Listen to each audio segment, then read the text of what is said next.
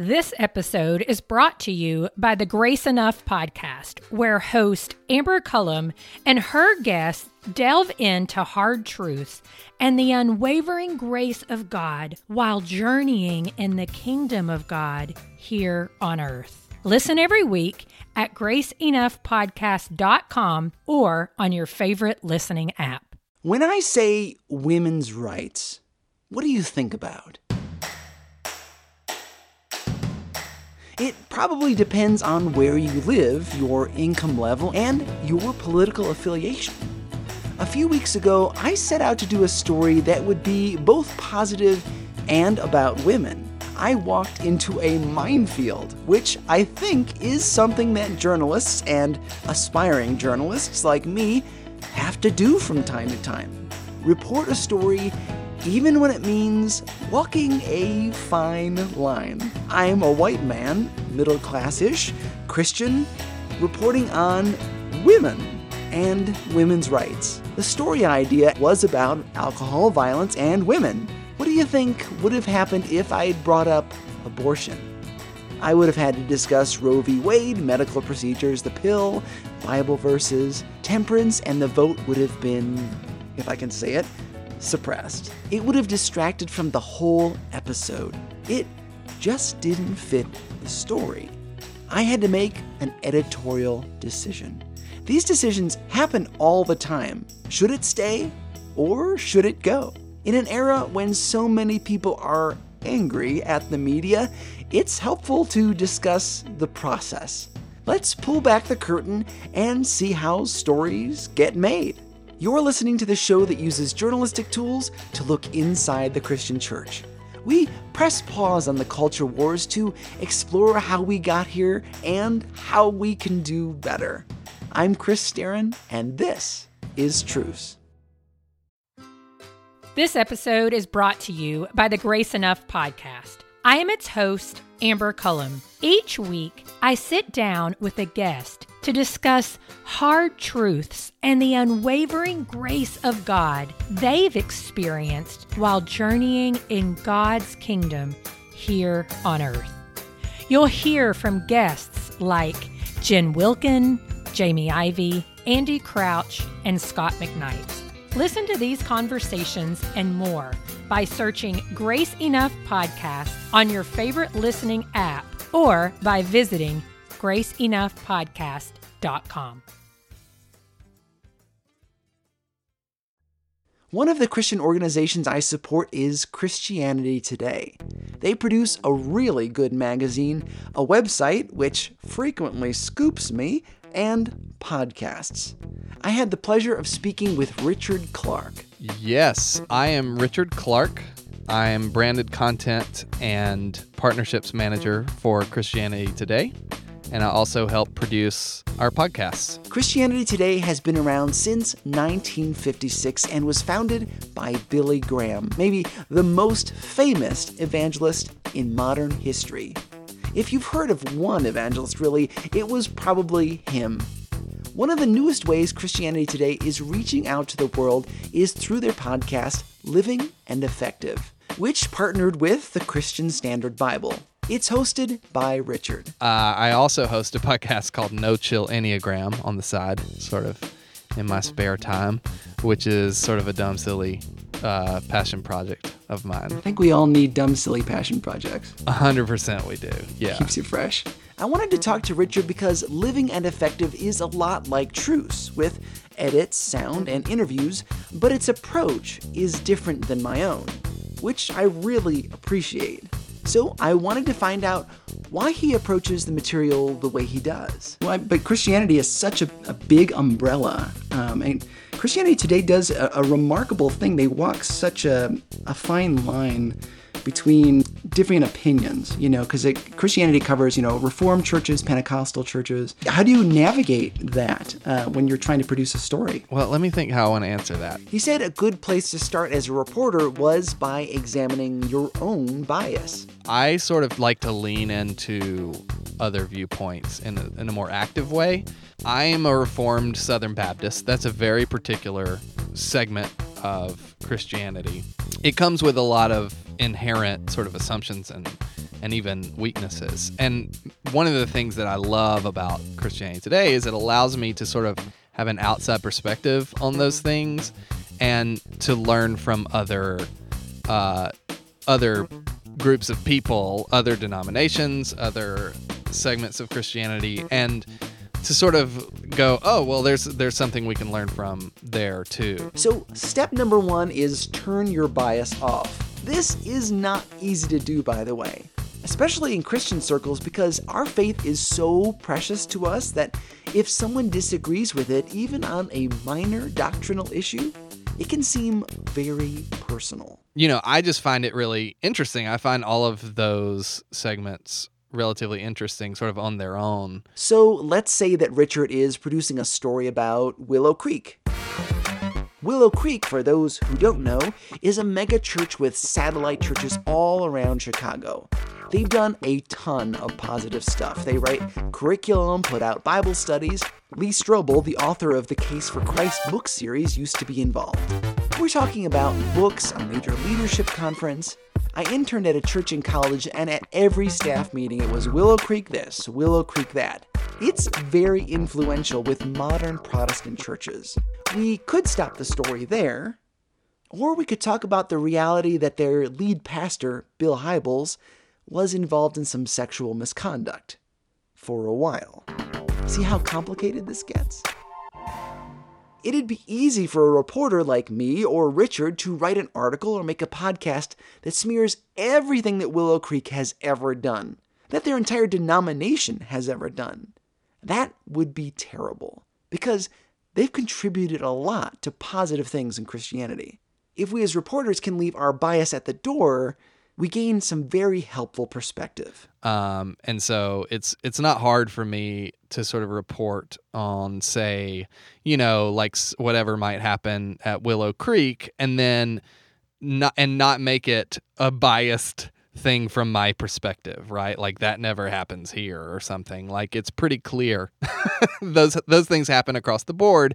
And I think when you work at CT long enough, you sort of have an understanding that you have an understanding of two things. One is the ways all of these denominations are so dramatically different, but even more, you start to recognize the ways they're all similar. I mean, are there ever like movements that you say, well, we're just not going to cover this? Well, that's not always my decision. That's kind of a that's kind of above my pay grade a lot of times. But I don't I don't know if that's necessarily the decision that would be made. I think the decision that uh, Christianity Today would make um, certainly when I was an editor for the magazine itself, you know, a lot of the conversation just had to do with how newsworthy something was. That may seem obvious, but it's a great question to ask. Do people need to know about every clique or niche, every misbehavior, every scriptural debate? Maybe not. That's where CT has like had to make decisions around politics, around sort of more progressive uh, sides of things. I think when you go into those areas, y- your question is really like, is this our audience? You know, are these the people who identify with essentially the vision of what Billy Graham set forth as like CT's evangelical fundamentals. The first episode was about slavery, which is a giant issue, especially if you want to dive deep into the history. I've done a few episodes about it here on Truce, mostly focused on the so called Curse of Ham. I bring it up a lot. It's actually going to be in another episode in December. Sorry. But to me, it's important. Cue the ominous music.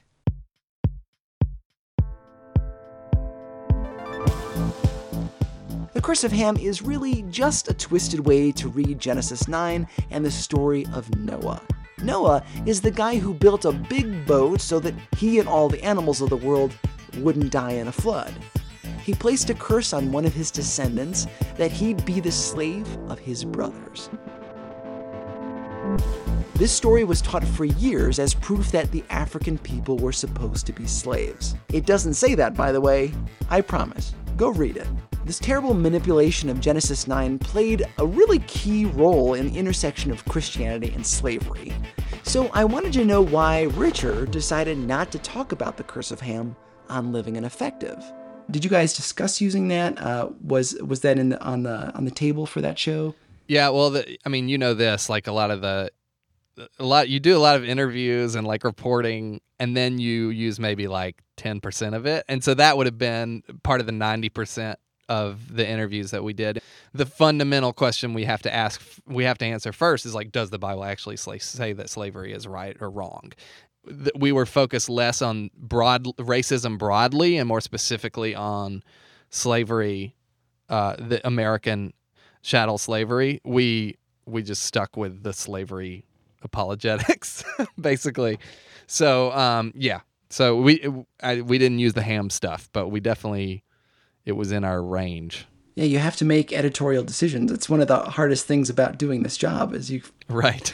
You have you sometimes get really great tape and you just have to leave it. Um, exactly. Yeah. Yeah which is hard. In fact, I was wondering um, with the second episode, uh, which is about the Jesus movement, it was very good, especially the connection between the Jesus movement and music. I thought that was really cool. Thanks. Yeah. The Jesus movement, especially like the Jesus people, um, are still around and kind of spun off into this almost cult like thing in Chicago. Um, so I was kind of curious, uh, again, with that episode why why leave that stuff out? Similar thing. I mean we were focused on i think of of time frame and history. And my impression and and people may disagree with this i don't know but my impression is that the real impact of the jesus people movement i'm sure that the jesus people movement that currently exists might disagree but the real impact of the jesus people movement is those people who were saved by you know as a result of it you know who came to christ as a result of the sort of discipleship and and mission of the Jesus People movement. And that's really a whole generation of like baby boomers,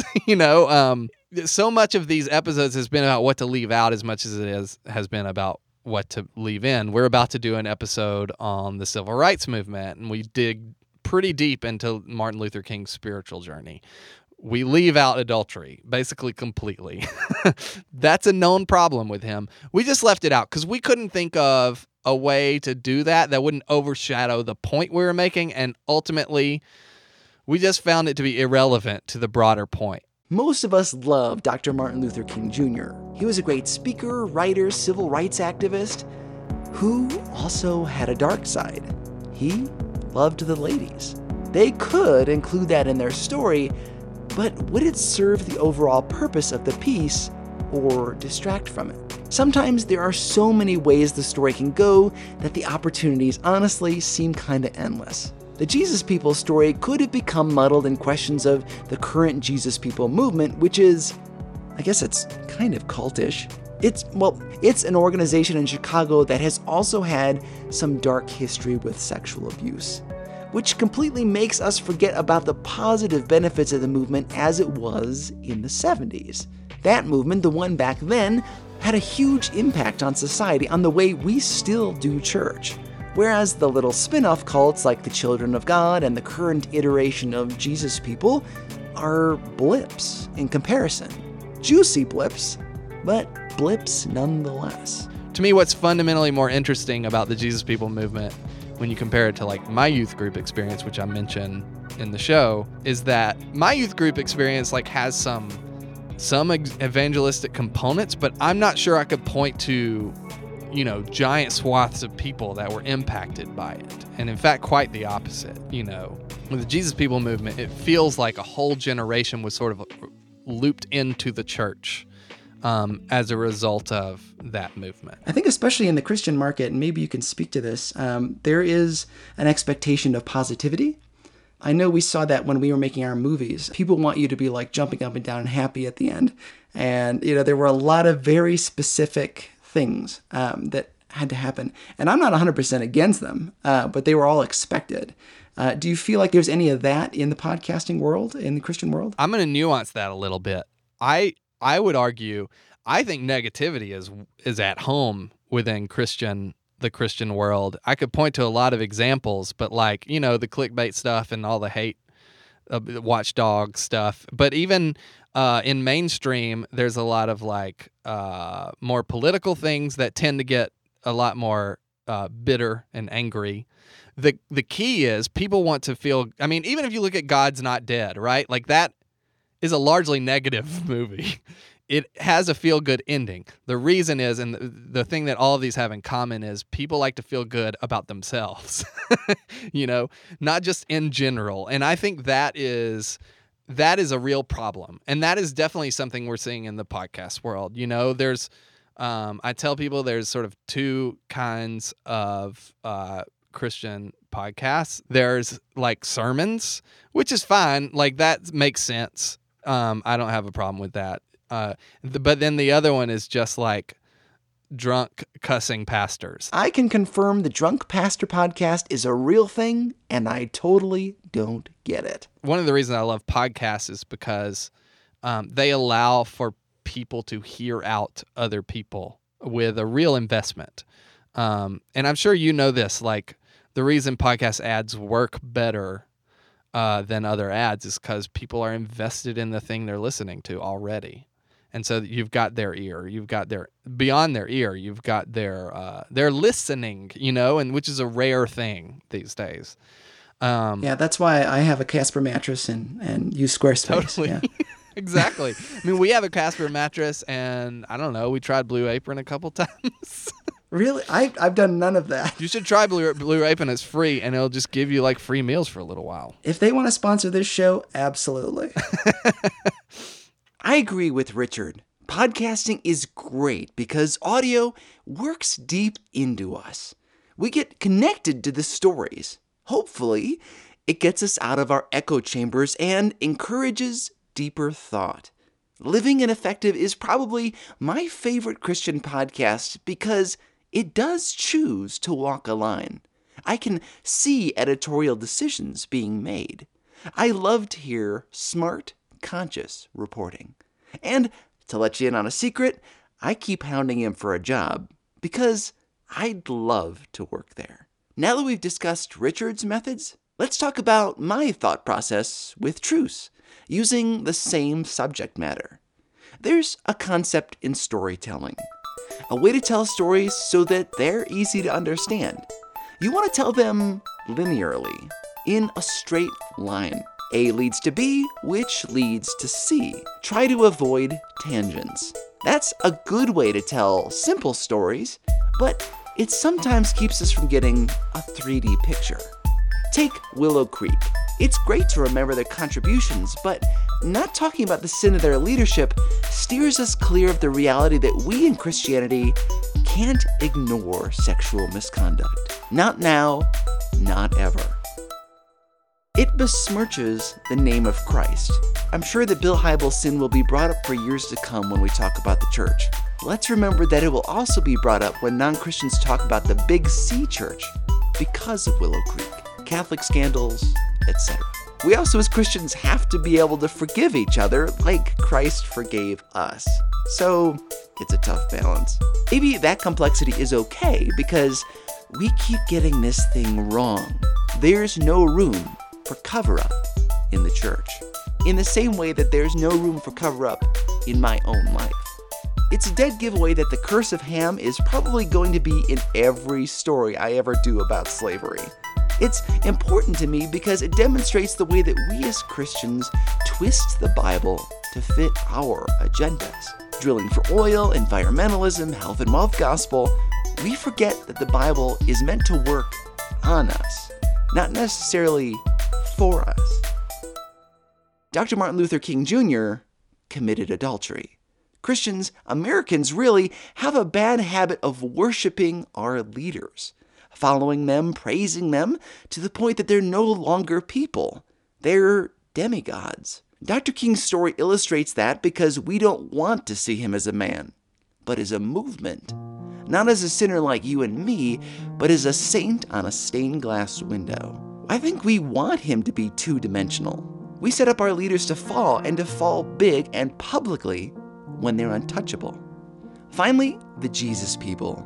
If I were doing a story about them, which I guess I am right now, I'd have to talk about their behavior in recent years. Because if I do a podcast about the Jesus people and their positive impact, somewhere out there there could be a young person listening who hears the story and Googles them, sees that they're still a thing, and joins. I'll be honest, I'm a nervous guy, and not always to godly ends. And I lay awake questioning the unintended consequences of basically everything. Things I said and did, stuff in the news. I tend to produce stories the same way. The downside of doing stories that are complex, that are nonlinear, is that they're harder to follow. But I kind of like them that way. Christianity Today is a great ministry, truly a beacon of hope in a sea of substandard journalism. I'm a subscriber, for goodness sakes. I really respect Richard's choices. The team at Christianity Today has to think about their considerable audience, their schedule, space, and budget. They run a successful media company, and I'm a producer of two minor Christian films, a novel that sold a few dozen copies, and I only have to consider the couple hundred people who download the show. I don't have as much to lose. All that to say, journalists, the people we love and hate today, make these decisions all the time, which is why we need each other's voices, diverse voices. Big companies that start the conversation, that break the news, and little fellas like me who come nipping at their heels. I'll let Richard close with what I think is one of Christianity Today's greatest strengths. The I should say, like I work here, so I need to make sure that I talk about beautiful orthodoxy, which is like CT's whole cause, right? The, CT's um, core cause right now is this concept that um, we want to communicate the truth in a way that is beautiful, you know? And I think t- too often that gets lost. Too often people choose beauty or truth but not both. Um, and God is good, beautiful, and true. And so I think I would love to see more podcasts, more media in general, movies, etc., sort of approach um, the truth in that way. I think in Christianity, uh, in particular, it leans heavy on the truth side, and that can feel like, you know, something like a clanging gong or cymbal. I think I've heard that somewhere. So well, how do you tie the beauty back in then? Good question. To me, it comes down to humanizing what we're talking about. That's just a personal thing. Like, and again, why I love podcasts. You get human beings uh, in the spotlight as opposed to ideas, abstract concepts, then I think even just Jesus humanity, right? Like, you start talking about Jesus humanity, you start talking about I mean, that is why Jesus came to earth, I'm convinced, is because when we relate to other human beings on a human level, then that is, um, that starts to uh, soften our hearts to the truth. And so, well, that's one of the reasons he came, I guess.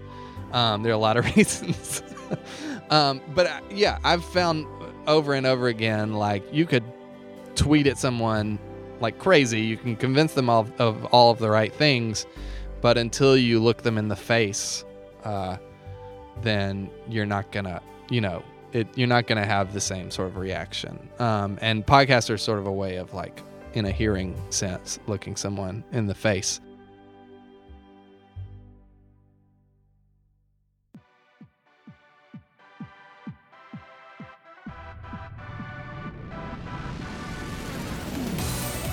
You can find Living and Effective at livingandeffective.com.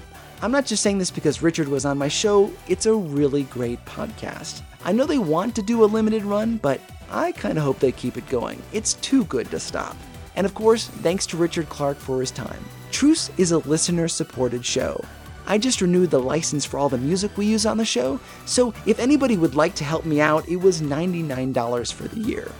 Please subscribe to Truce so that you get every new episode as they're released. It would help a lot if you would leave a review and a rating on your favorite podcasting app. Seriously, go do it. Follow us on Twitter, Facebook, and Instagram. Special thanks to Nick Staron and Seth Robertson for their comments on this episode. This month, I've been asking listeners to leave a review, tell two friends about Truce, and pray for the podcast.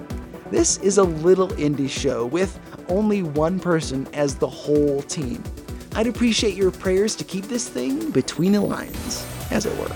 You can find my movies Bringing Up Bobby and Between the Walls on Amazon Prime and also on PureFlix. While you're on Amazon, download a copy of my book, Cradle Robber. God willing, we'll be back next week when we start exploring the question Can Christians celebrate Hanukkah?